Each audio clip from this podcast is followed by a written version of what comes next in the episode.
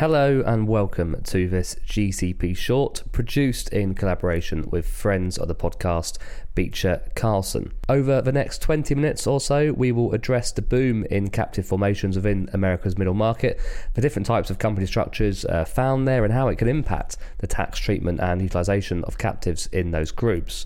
Our two expert speakers are Pete Krantz, Executive Managing Director and Captive Practice Leader at Beecher Carlson, and Dan Kusaila, tax partner at Crowe. Pete begins the conversation by setting out how we are going to define the US middle market.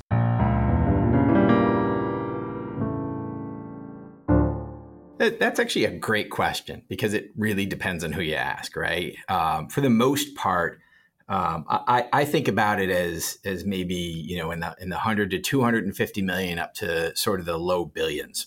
But to put that into a little bit of context, there's I think over a hundred thousand companies with over 25 or 50 million dollars worth of worth of revenue. So you know, as we're talking about middle market, it, it's going to be kind of that broad range, but we're also going to kind of get down into the, the smaller market as well. But I would say in that in that you know 250 to a to a billion to two billion dollar range, I think is a good good threshold to use. Yeah, and that number there, the kind of hundreds of thousands of companies, roughly in that in that bracket or in that smaller bracket of that, is uh, is is mind blowing when and, and, when you think of the potential there is still out there for for more captive formations, particularly in, in the American market. Now, a, another way to segment these uh, companies is uh, S corps and C corps. Uh, again, this is very much uh, America specific. So, Dan, can you perhaps explain? What the difference is between S corps and C corps, and and do both of these types of companies form captives? Yeah, so the difference between an S corp and a C corp, and the C corps you see a lot with the publicly traded companies, and that has to do with ownership and what a C corp then can do. And a lot of the mid market companies take advantage of this is make an S corporation election, and what that does is you still have the legal aspect of the C corporation but a lot of the the earnings flow through to the owners through a K1. So, in other words, you get that single level taxation, um, unlike the double level taxation that is there for the C Corp. So, in other words, what happens with a C Corp? C Corp earns a profit. They pay currently a 21% tax rate on the corporation's profits.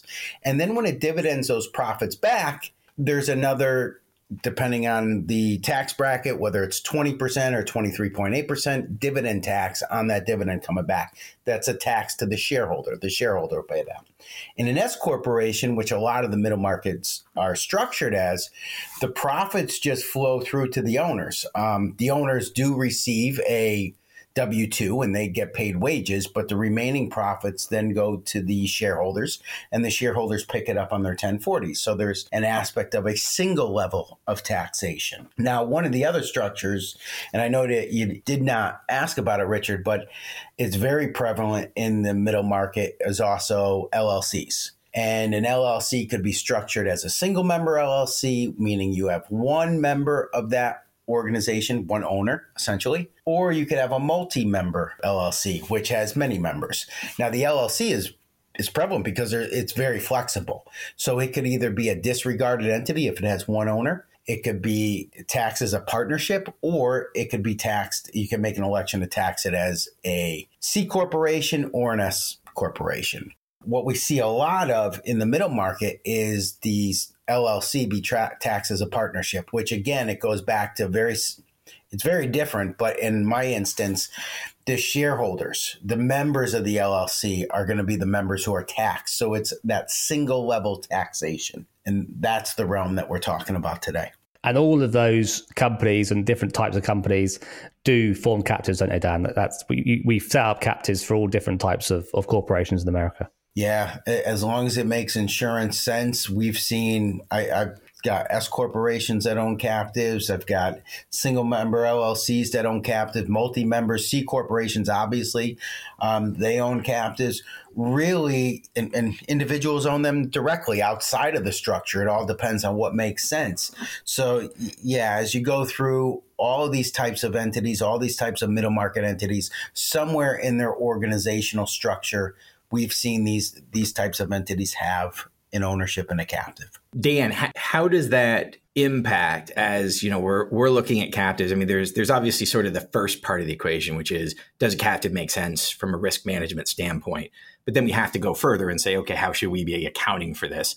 Do those different structures have impacts on that? Uh, that might be too broad of a question, but I'm curious what your what your thoughts are. Yeah, so tax does play a role in how much your total cost of insurance in a captive formation structure could be impacted. So, in other words, if I set up, if I've got a C corporation and I set up a wholly owned captive underneath it, I'm able to repatriate some of those earnings back to the parent tax free.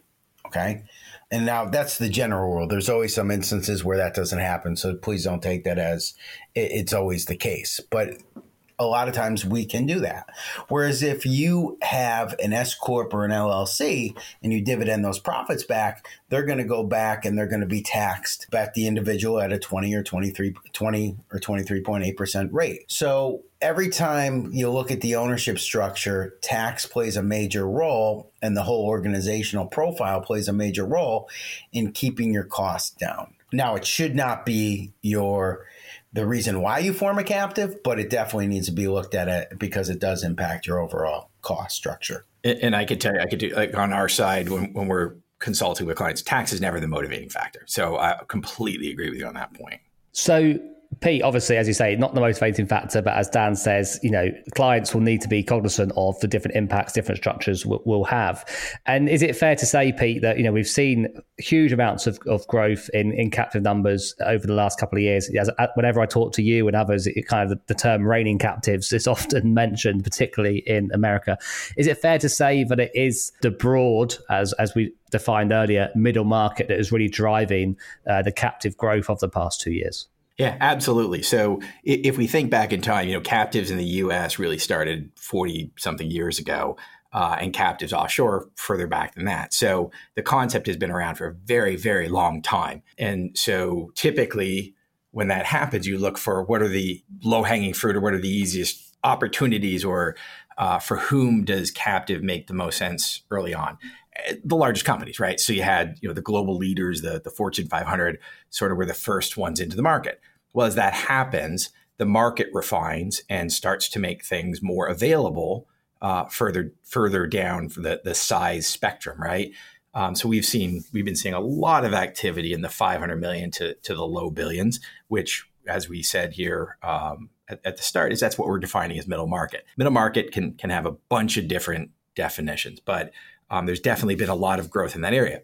I think one of the big questions is, well, why? And you know, the last two years, Richard, is what what you mentioned, and, and that you know defines the the period where we've been having a hardening market. So the interesting thing is the hardening market has been different than historical hardening markets. Now, I want to pause and kind of take a little bit of a sidestep and just mention that um, you know we've had group captives around for a long time, so we've had activity in the in the the small and middle market prior to the past two years, but we're definitely seeing more and more growth there.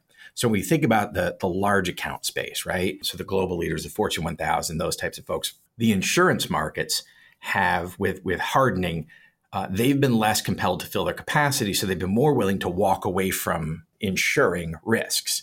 And what that has done is for those large uh, accounts, those large companies, is they've increased retentions, in some cases being forced into increased retentions, and in some cases just financially it not making sense to uh, insure the risk.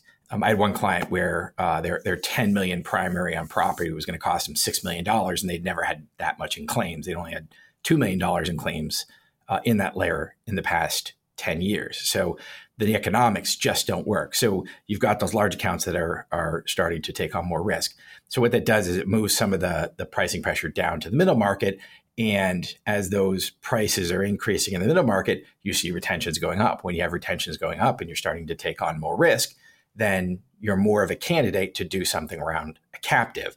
Uh, if you're in the 500 to, to a couple billion, if you're in that that upper middle market, then the numbers, the economics of a captive can work very well even for a pure captive. But we've seen uh, definitely an increase in group structures. You know, there's there's sort of the I don't want to say the canned solution group structures out there, but then you have sort of customized group structures. So I was working with some fast food franchisees uh, and they reached out to some of their contemporaries um, and put together their own group structure. So we're seeing a lot more of that where they can have more control over their group structure as well.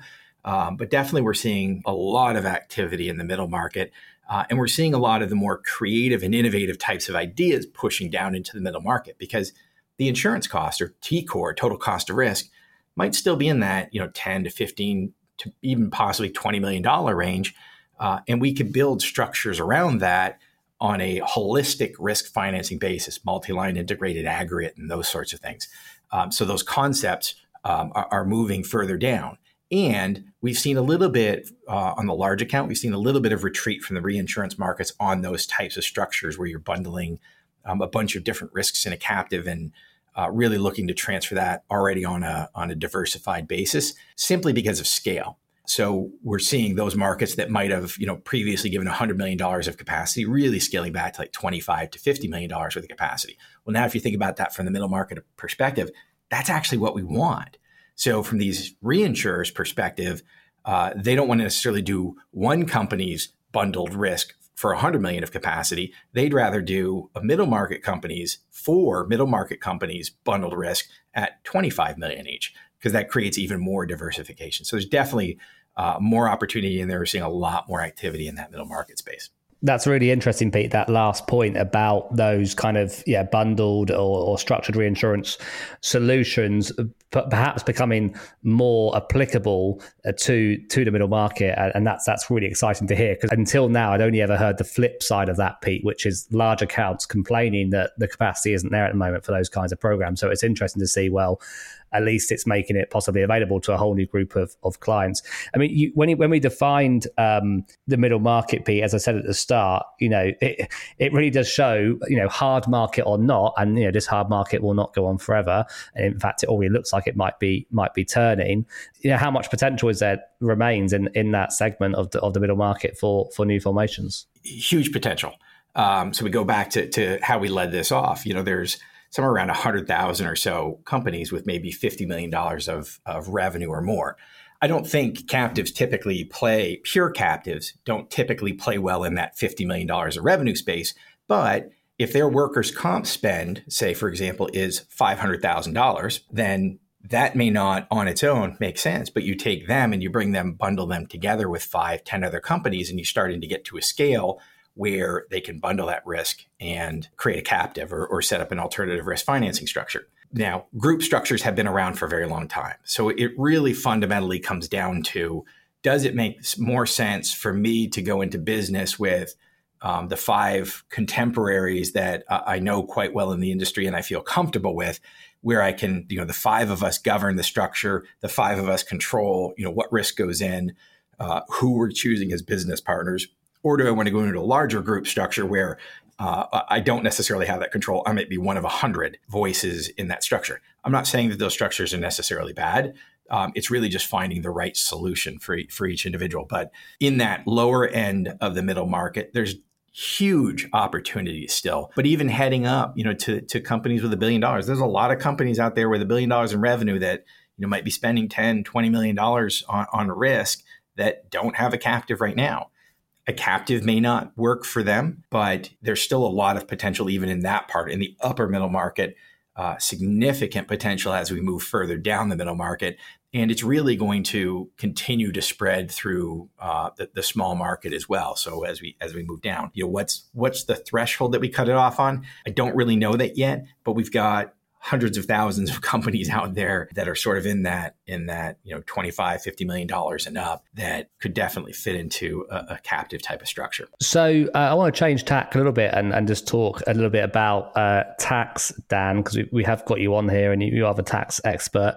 Obviously there was some quite substantial uh, kind of tax reforms under president trump and uh, we know that president biden wants to make his own tax changes as well. How are president biden's tax plans and what we know of them expected to impact captives and their captive owners in the middle market? And and will it differ, bearing in mind our conversation earlier about between S corps and, and C corps? Yeah, great question. So again, uh, I never believe a tax proposal until it's actually signed into legislation. Um, but based on what we know today, uh, which could be different by the time everybody's listening to this. But based on what we know today, we anticipate the tax rate going up for captives. Currently, it's at 21%, and not just captives, all corporations. There's been talks about 28%, there's been talks about 34, 35%, setting it back to the old rates. But most folks are thinking that it's going to be around the 28% range as to where, if something happens, that's where it might happen.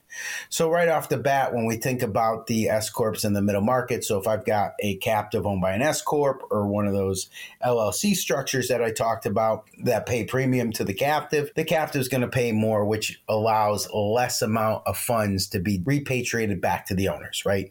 Um, the profits given back. Now, the one thing to be careful of is, and again, this is all subject to change, but currently what's being discussed is an increase in the dividend tax. And what the thought process is there is those folks that make over a million dollars would be subject to a 39 39.6 rate because they're looking at um, not only raise the dividend tax, but raise the individual tax rates back up to the highest levels for those individuals of what they were before the last administration changed it of 39.6. So when you think about it, the captive is going to pay more taxes, which is going to allow less dividends to go back. And then the individuals that pick it up, if they make more than a million dollars, get a significant increase on that dividend coming back. So when you tie that into the insurance program and how financing a captive, you look at it and the cost of your insurance insurance now is going way up as to where it was today. Okay. Now, that's not the same scenario for all structures, believe it or not. Not all structures are created the same. When you talk about C corporations, and if we're owned about by a C corporation, and let's just say we're in a consolidated group. Um, what I mean by consolidated is I have several different C corporations that are all filing one consolidated tax return. Well, what happens in that situation is everybody that's paying the premium to the captive, the captive is getting that loss reserve deduction on the consolidated level. So in the C consolidated C corporation regime, we're actually believe it or not, even though the, the total tax rate went up, we're getting a benefit that's deferring tax down the road. Um, a little bit different than the other structure. They'll still get the deferral, but a little bit different. Then, when you talk about the dividend repatriation back, well, if I repatriate dividends back to my parent company in a consolidated tax return regime, well, they're not going to pay tax on it. It gets the dividend gets eliminated. So essentially, C corps have a different a, a different taxing regime that may be more beneficial in a rising tax rate area where than the other structure. So it's very important whenever you're looking at entering into a captive, not only enter into a captive. Um, I like to say best practice in a captive for those captives that set it and forget it and never go back and review their structure and review the types of coverages and to see they're at a disadvantage of those that always give their captive a checkup, not only from a tax perspective, but from a coverage perspective. I'm sure Pete um, could go into and talk for days about um, how some of his best practices clients reevaluate the captive every year. So you reevaluate it from an insurance perspective as well as a tax perspective, especially when the um, tax rules are going to change. Yeah, yeah. Thanks, Dan. Uh, Pete, we mentioned earlier about the um, hard market and how, of course, the hard market has uh, driven a lot of interest in captors over the past two years and driven a lot of the, the, the, ones that have been set up. If middle market companies are struggling with the hard market and, and want to set up a captive as uh, almost, you could say, a quick fix, has, has, that boat, do you think, been missed? And I guess you, you suggest that there are obviously longer term benefits to a captive and just taking one up for the hard market. Yeah, so uh, I'll, I'll, I'll start by saying no, they haven't made it, but I, I want to, or no, they haven't missed it. Um, but I'll go back to to something Dan made the comment on, and and he knows specifically is you do need to have those periodic checkups on tax. And, and again, it's not looking and saying we're trying to do this tax thing. It's looking and saying what, how should we be doing this, and are we doing it right? So uh, I, Dan knows that because just you know just uh, the number of shared clients that we have that we take that approach very very seriously. Um, so how, has the middle market missed the boat on utilizing a captive. Um, I think there's a fundamental change happening here in the insurance marketplace, right? I, I, think I'm kind of lucky that I can say I haven't necessarily been around for a, a true hard market, but I've seen hardening markets, you know, over my time in the industry. Um, and typically what would happen is, you know, you have the, the carriers going for a price increase of 20, 30%, and the broker and the insured push back on that. And you settle at an 8% increase and nobody feels like they won, but everybody's, you know, reasonably okay with the result. The, there's a difference going on here, which is, you know, carriers are coming in and saying, I need a 40% pricing increase. You say, you push back and they walk away. So they're not compelled to fill out their capacity they're compelled or their motivating factor is to drive profitable business across the board. I, I won't say who said this, but I had read an article maybe six six months or so ago. Um, but a leader of an insurance company gone to his underwriting team and said, "Hey, what is our retention uh, on business this year?" And the underwriting team proudly said it was ninety or ninety five percent. Uh, and he said, "No, that's that's way too much. We should be around fifty percent because all those lost business clients, we should be cutting them loose." And it's really there's been a fundamental change or there is an ongoing fundamental change in the insurance marketplace. So that change is not something that's going to necessarily flip back to where it was before. We're going to have this soft market. We'll see tempering i think of the premiums over time but i don't necessarily think that we'll see carriers moving back wholesale to aggressively just trying to, to fill their capacity so what that means is we're going to continue to have pricing pressures. We're not going to necessarily see pricing drops. I could be wrong, but this, this is kind of what I'm seeing here in the insurance marketplace is we won't have those pricing drops. So what that means is for that middle market, they're still going to continue with that pricing pressure, which means they're going to be seeking ways to finance their risk uh, more efficiently. And with the advent or sort of the the innovation that we've seen around risk financing and doing these multi-line integrated aggregate structures as well as the reinsurance markets kind of moving away from the larger programs and into, into smaller ones i think there's going to be more creative opportunities for that middle market to adjust their risk financing. What that's ultimately going to do is it's going to continue to perpetuate the change in risk financing meaning even if carriers started to drop their prices it, it will have to get to a really aggressive number to bring that middle market back once they get the taste of of uh, really controlling their own risk financing. Um, the part, the challenge we're going to see is really on the reinsurance marketplace side, where we saw a little bit of a retreat, as I mentioned earlier. But I think that's where either traditional carriers will need to redeploy capital uh, to those reinsurance markets, or we're going to see hedge funds uh, and possibly even really, I don't want to say esoteric, but capital that we wouldn't have expected to see before. So you could take some very, very large companies that might be in their own industry doing whatever they're doing, and they're actually looking at deploying some of their capital in the risk space because they're comfortable with it. Uh, and that could end up going behind some of these reinsurance entities or new reinsurance type of structures that can meet those those needs. And in that middle market, you you don't have to go after like i said in in the large account you don't have the the one client with a hundred million dollars with a limit. You can go after 10 clients with $10 million with a limit so you can diversify both on a risk basis but also on a, a, a broader portfolio of companies that you're insuring. So you can have more insureds smaller amounts and you can diversify that way. So i think the the opportunities for the middle market are really just beginning to get tapped to be honest with you and I don't see that stopping uh, for the foreseeable future. And you even and and the only thing that would stop it, I think, is an aggressive uh, soft market where the carriers are just giving it away, uh, giving their capacity away. Well, thank you to Pete Krantz of Beecher Carlson and Dan Kusaila from Crowe for a great outline of the US middle market captive growth and the different company and captive structures being utilized. If you want more information on Beecher Carlson or any of our guests, then please do visit globalcaptivepodcast.com or follow the links in the episode show notes. In the meantime, stay safe, stay well, and see you next time, captives.